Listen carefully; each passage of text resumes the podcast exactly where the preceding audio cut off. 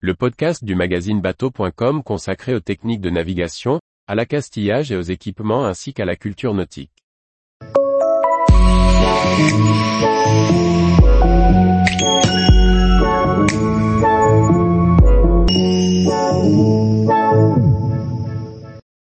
Une méthode de sortie d'eau originale aperçue aux Bahamas. Par Dominique Montesinos. Les îles du groupe nord-est des Bahamas sont peu fréquentées, comparativement aux Exumas, qui regorgent de hauts lieux touristiques et de centres d'intérêt divers. Du fait de cette singularité géographique, on y découvre aussi des pratiques nautiques originales.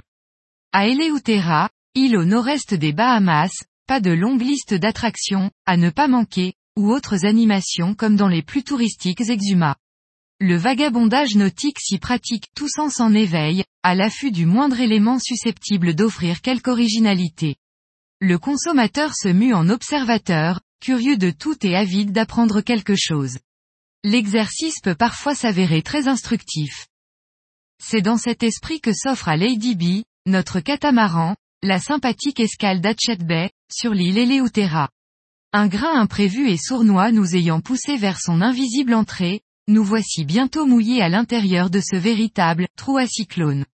Protégé sur trois cent soixante degrés, son minuscule chenal d'accès, large d'une trentaine de mètres, en constitue l'unique possibilité de s'y introduire. Une fois à l'intérieur, l'impression de sécurité est totale. Et l'on se prend à penser, ici, le bateau ne risque absolument rien. Le seul bémol, pour l'équipage, c'est de s'y ennuyer rapidement. Au fond de cette baie somnolente, une activité originale attire notre attention. Half Moon Clipper, un bateau d'assistance de croisiériste, superbe unité de trente-cinq mètres arrivée une paire d'heures plus tôt, a quitté son quai et se dirige lentement vers une zone technique manifestement en cours d'élaboration. Un travel lift immobile et une ébauche de darse en béton laissent augurer de la présence prochaine d'un centre de stockage à terre pour bateaux de plaisance. Un grand aire-plein vide, légèrement incliné vers la surface liquide, semble en attente de ses premiers clients. Et c'est vers cet endroit que se dirige H M C à petite vitesse. Mais, que diable va-t-il faire là? Il va finir par s'échouer. Eh bien, c'est précisément ce qu'il fait. Son étrave surplombe, à présent, le sol ferme et a laissé ses hélices, en avant lentes. Et voici que son sillage dessine une majestueuse flaque sableuse à la surface de l'onde, à peine ridée par ses remous. Puis, un engin de manutention à fourche s'en approche, remorquant derrière lui une manière d'énorme saucisse noire, largement dégonflée. Son chauffeur manœuvre habilement et parvient à placer le monstrueux bout d'un flasque sous le brillon du bateau.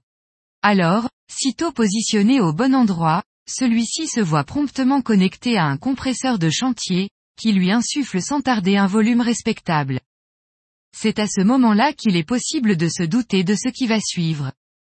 Une centaine de mètres en avant du navire, un robuste treuil électrique a dévidé son câble afin de l'assujettir à l'étrave. Dans le même temps, un deuxième boudin de caoutchouc est placé derrière le premier. Toujours embrayé en marche avant, le canot s'est légèrement cabré en montant sur le premier cylindre élastique, à présent bien gonflé. Après quelques dizaines de minutes et l'ajout de plusieurs autres baudruches, le treuil prend le relais et commence à tracter son lourd fardeau qui glisse inexorablement sur ses coussins flexibles. Ainsi, par petites actions successives de gonflement et de halage, le navire est parvenu à sa destination. Alors, on le cale et puis on le pose. De robustes teints métalliques sont disposés aux endroits stratégiques, avant de laisser l'air comprimé s'échapper des grosses vessies noires.